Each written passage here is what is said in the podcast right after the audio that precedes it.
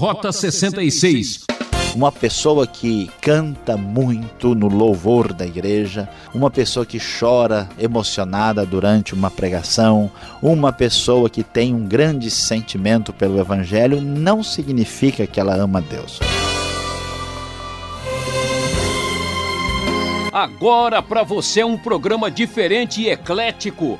Rota 66 com o professor Luiz Saião. Estamos apresentando uma série de estudos no livro de Deuteronômio. Destaque de hoje é o capítulo 6 com o tema Para amar é preciso demonstrar. Vamos encontrar o grande mandamento do amor, da obediência e da instrução para toda a família. Quem ama também corre perigo. Essa é a advertência. Onde está o seu tesouro, aí estará o teu coração. O que você valoriza na vida? Você sabe viver ou apenas sobrevive? Ama ou só quer ser amado? Acompanhe essa exposição. É sensacional.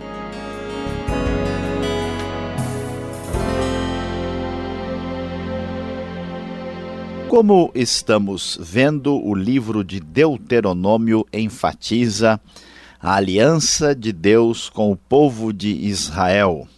Esta aliança que tem como coração os dez mandamentos, tão famosos na tradição da ética da civilização ocidental, bastante ah, demonstrados ali no capítulo 5. E agora nós chegamos ao capítulo 6, cujo tema fundamental é o amor que deve ser dedicado a Deus. Existe aqui no livro de Deuteronômio, nesta parte relacionada com ah, o discurso que Moisés ah, apresenta no texto.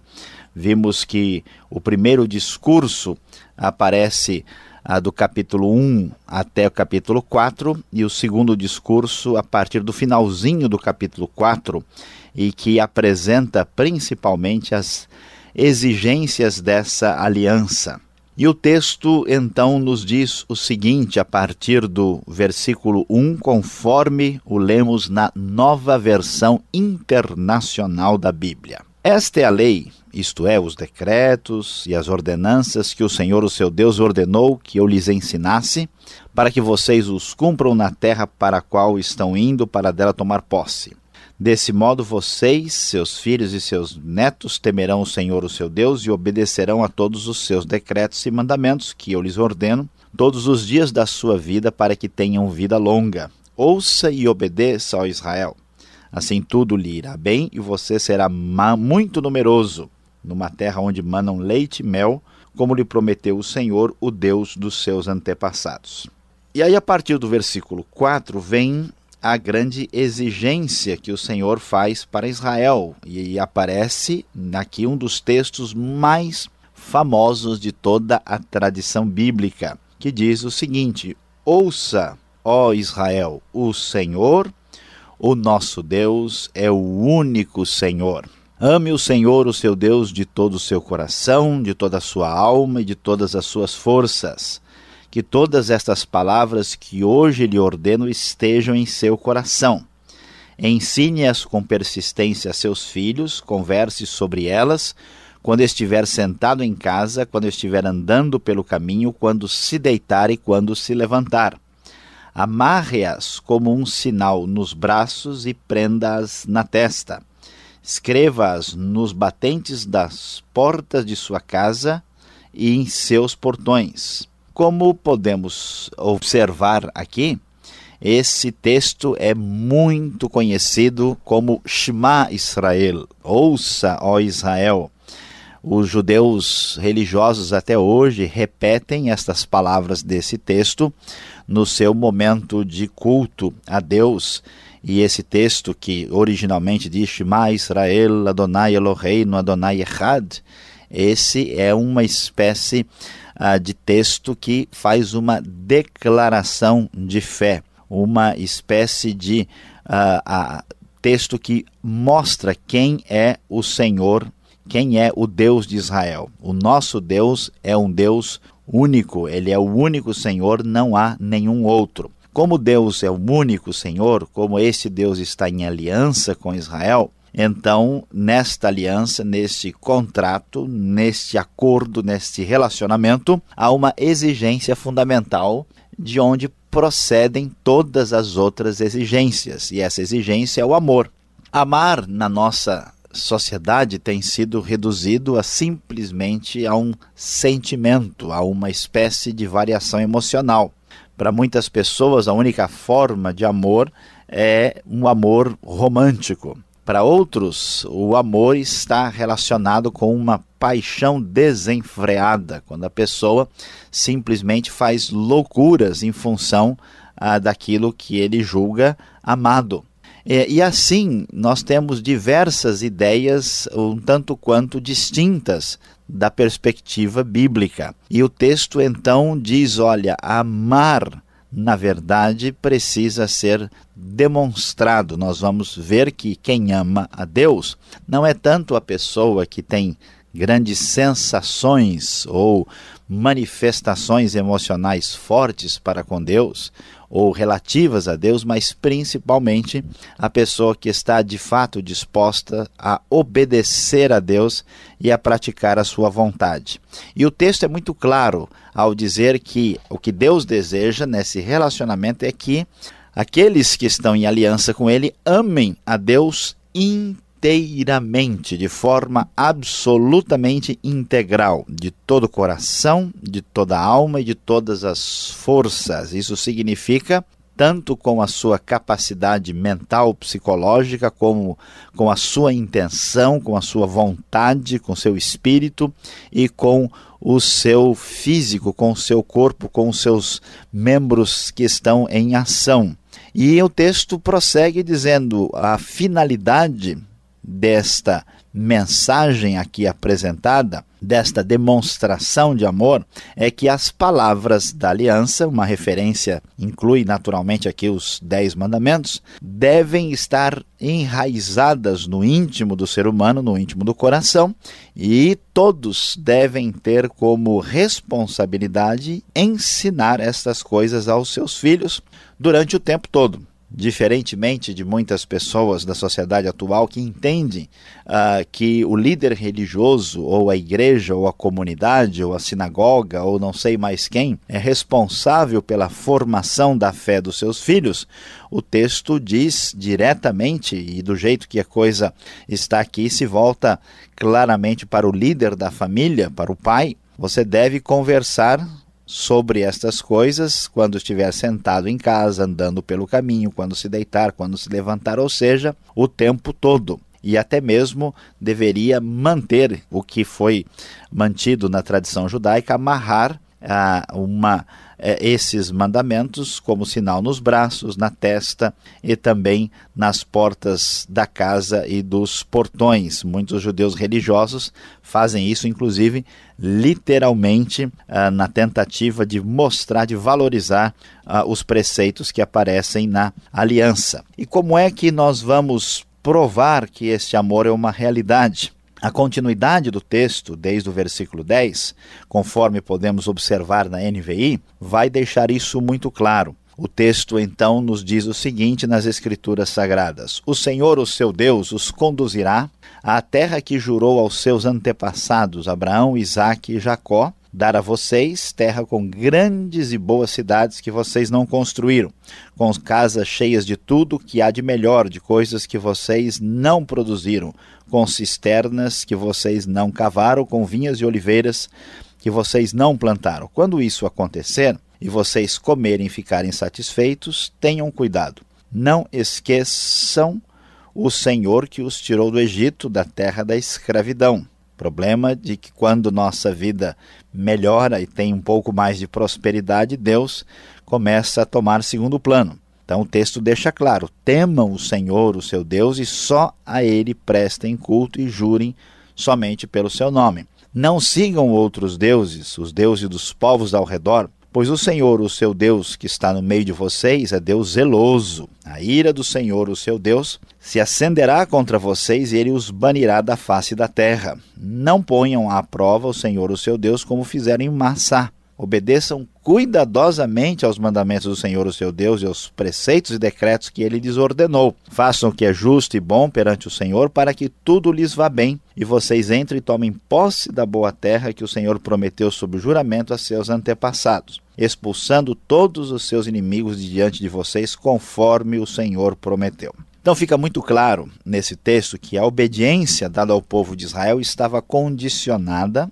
claramente, a, a obediência condicionava as bênçãos que o povo haveria de receber. Então, se alguém se esquecesse de Deus, a pessoa ia ser lembrada de maneira dolorida. Se a pessoa se voltasse para Deus, certamente as bênçãos, especialmente da terra, estariam sobre tal pessoa. E a exortação nesse texto é claramente a obediência, porque não faz sentido dizer que se ama Deus, que se valoriza Deus quando não se está disposto a obedecer a Deus. E principalmente quando Deus deixa de ser prioridade, a pessoa passa a servir outros interesses em primeiro lugar na sua própria vida. Então o texto diz claro: amar é obedecer. Amar a Deus de coração é estar disposto a seguir os seus preceitos, a sua vontade, a sua palavra. Qualquer outra orientação distinta dessa não deve nem sequer ser considerada. E o final do capítulo 6 continua falando da importância de que esta realidade, este, esta aliança, o coração desta aliança, que são os dez mandamentos que mostram como deveria ser a base da relação com Deus e a base da relação entre os seres humanos, o mais importante de tudo é que esta mensagem, o centro desse relacionamento de Deus com o homem, precisava ser passado adiante para a própria família.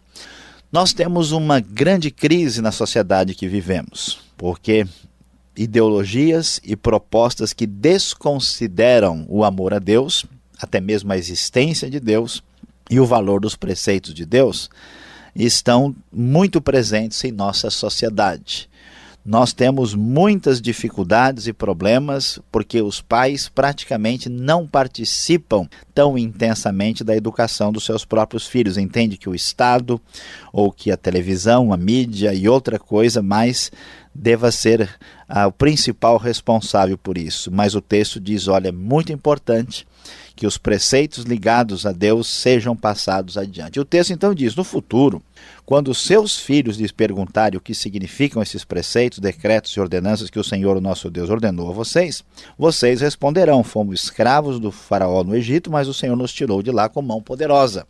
O Senhor realizou diante dos nossos olhos sinais e maravilhas grandiosas e terríveis contra o Egito, contra o Faraó e toda a sua família. Ele nos tirou do Egito para nos trazer para cá e nos dar a terra que, sob juramento, prometeu a nossos antepassados. O Senhor nos ordenou que obedecêssemos a todos esses decretos e que temêssemos o Senhor, o nosso Deus, para que sempre fôssemos bem-sucedidos e que fôssemos preservados em vida, como hoje se pode ver.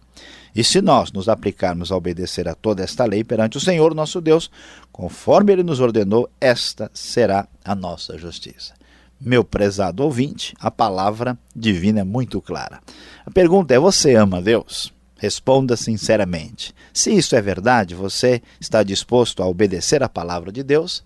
E se isso realmente tem valor fundamental na sua vida, você de fato toma a responsabilidade de compartilhar isso no meio da sua própria família? Pense nisso e não se esqueça: para amar é preciso demonstrar, ou seja, obedecer.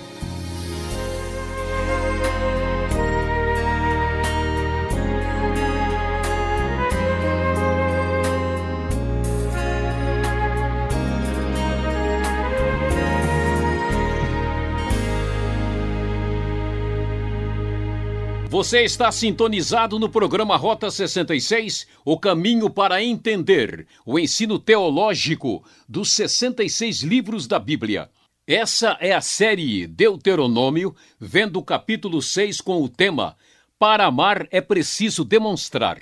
Rota 66 tem produção e apresentação de Luiz Saião, redação e participação Alberto Veríssimo, na locução Beltrão, numa realização transmundial.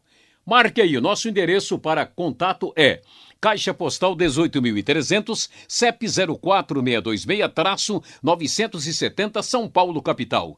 E-mail rota66 arroba transmundial.com.br. Continue com a gente, vem aí as perguntas e respostas.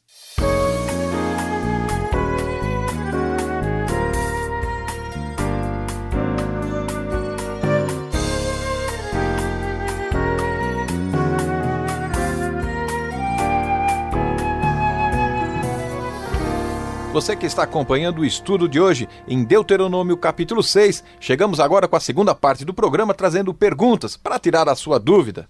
Professor Luiz Saião, olhando aqui a sua exposição, atento à sua aula, como eu posso entender o verso 8 e 9?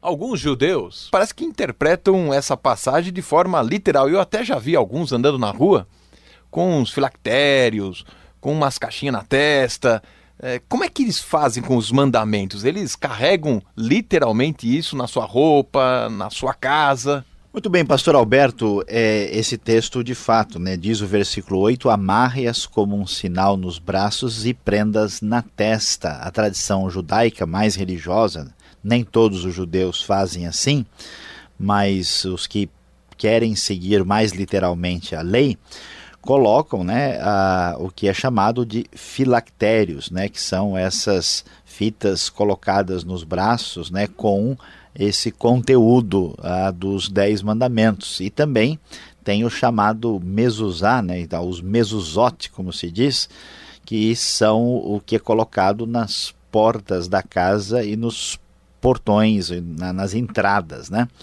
a, uma boa parte então da, do judaísmo mais literal entende que ah, se adora e se honra a Deus fazendo isso mais literalmente possível. Né? A tradição a cristã tem enfatizado muito é, o que está por trás do mandamento e não a sua forma literal. Né? A ideia aqui ah, que deve ser enfatizada na perspectiva assim mais neotestamentária é que o que importa é se apegar firmemente aos mandamentos de Deus. Né? Então a pessoa pode muito bem, né? por exemplo, colocar versículos na parede de casa, né? como acontece isso, não há nenhum problema em fazer isso, né? desde que a coisa não seja uma superstição, né? a pessoa pode decorar a casa toda com versículos da Bíblia. Mas, aí é que está a questão, né? isso não é garantia de uh, bom relacionamento com Deus e verdadeira espiritualidade. A pessoa pode uh, até tatuar a Bíblia toda no corpo, né? E mesmo assim não obedecer a Deus na prática. Então, por isso é importante tentar observar assim uh, o que de fato né, Deus deseja, não simplesmente um, um seguir uma forma sem compreender com profundidade a vontade de Deus. É como acontece em algumas casas, a gente conhece a família brasileira, o pessoal abre aquela Bíblia grande em cima da mesa da sala ou deixa num canto. Será que isso aí não é aquela aquela superstição de que aqui está a presença de Deus? Pois é, a pessoa às vezes pode fazer aquilo até com sinceridade, né? A pessoa pode até uh, fazer aquilo com boa intenção, mas ele tem de entender que aquilo não vai garantir, né? Uh, por exemplo, que ele esteja livre de problemas, lutas e dificuldades e nem pode ser um substituto para uma fé verdadeira com Deus. Muitas vezes a pessoa praticamente age de uma maneira a praticar uma superstição evangélica. Tá certo. Falando em casa, um culto na semana já não é suficiente. E o texto aqui de Deuteronômio capítulo 6 diz que nós devemos falar com os filhos, nós devemos conversar em casa sobre a Bíblia. Mas se a gente ficar todo dia falando de versículo bíblico e falando de Bíblia o tempo todo, não vai ficar um negócio meio assim, já maçante, cansativo? Pois é, pastor Alberto, aí você pegou realmente no centro da, da coisa e como ela precisa ser observada.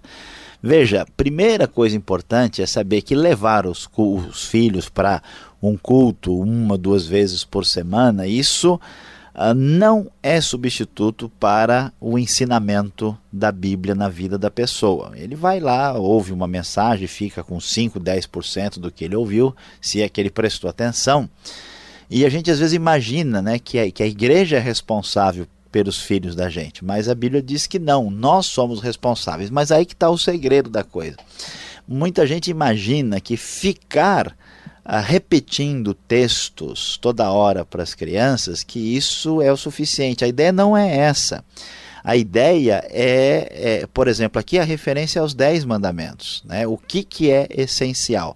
Ah, o que, que é fundamental e como é que eu passo o preceito para os meus filhos.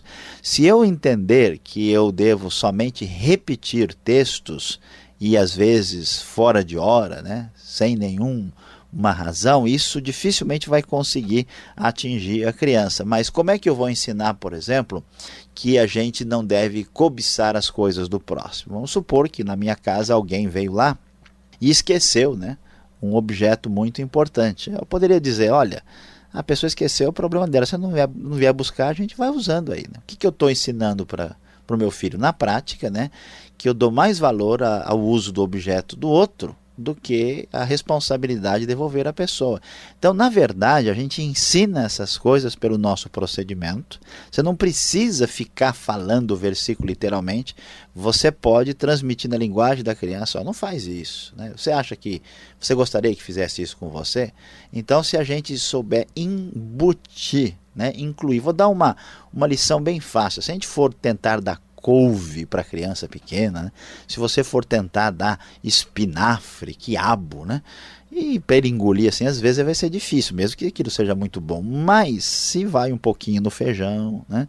se tem um pouco de vitamina ali na gelatina, ah, no meio da carne moída, a criança come. Então acho que a arte está exatamente em incluir os princípios bíblicos na nossa convivência cotidiana. Mas o que precisa ser verdade é que os princípios de Deus devem estar norteando a nossa vida noite e dia sem parar. Senão vira aquela separação, né? O que é santo é só de domingo, durante a semana, cada um por si, né? Pois é, aí fica muito complicado.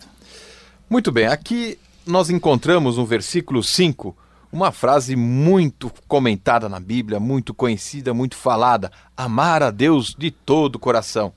Mas Falando para nós aqui, o que é coração mesmo? Agora o doutor Saião vai responder essa. Bom, eu sei que o Alberto tem um grande coração, né? então ele está fazendo essa pergunta de todo o coração, né? Uh, é, e que é muito importante. Por que, que é tão importante? Infelizmente, pastor Alberto, essa palavra é mal entendida na Bíblia. Por quê? Porque quando a gente fala em coração, a gente pensa em português, em sentimento, em saudade, em alegria, em choro, né? uma grande manifestação emocional. Mas no hebraico não é bem assim.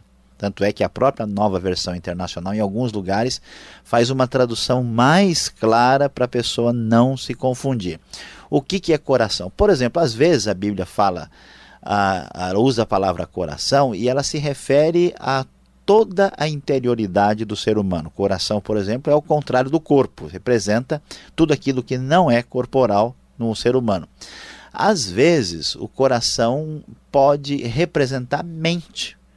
Né? Fazer uma coisa de coração na Bíblia, às vezes, quer dizer com a cabeça, com o entendimento. E geralmente, como é o caso aqui, ela tem um sentido não tanto de emoção, mas de disposição e vontade.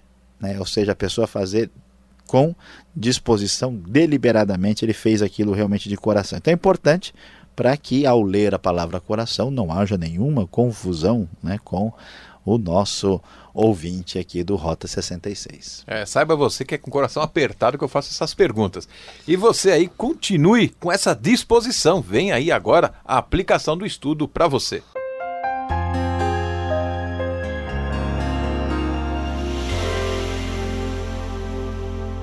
Hoje no Rota 66 estudamos Deuteronômio capítulo 6, falando sobre o tema Para amar é preciso demonstrar. Nós vemos hoje que a palavra amor é uma das palavras mais repetidas na sociedade. Toda hora, toda parte se diz que é necessário que haja mais amor.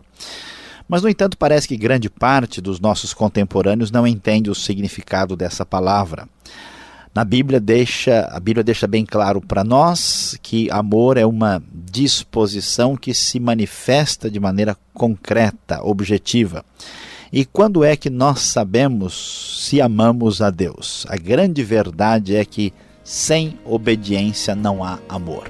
Uma pessoa que canta muito no louvor da igreja, uma pessoa que chora emocionada durante uma pregação, uma pessoa que tem um grande sentimento pelo Evangelho não significa que ela ama Deus. Você vai realmente saber se a pessoa ama Deus quando ela está disposta a deixar o erro, a ouvir a palavra e a fazer a vontade de Deus. Sem obediência não há amor nenhum.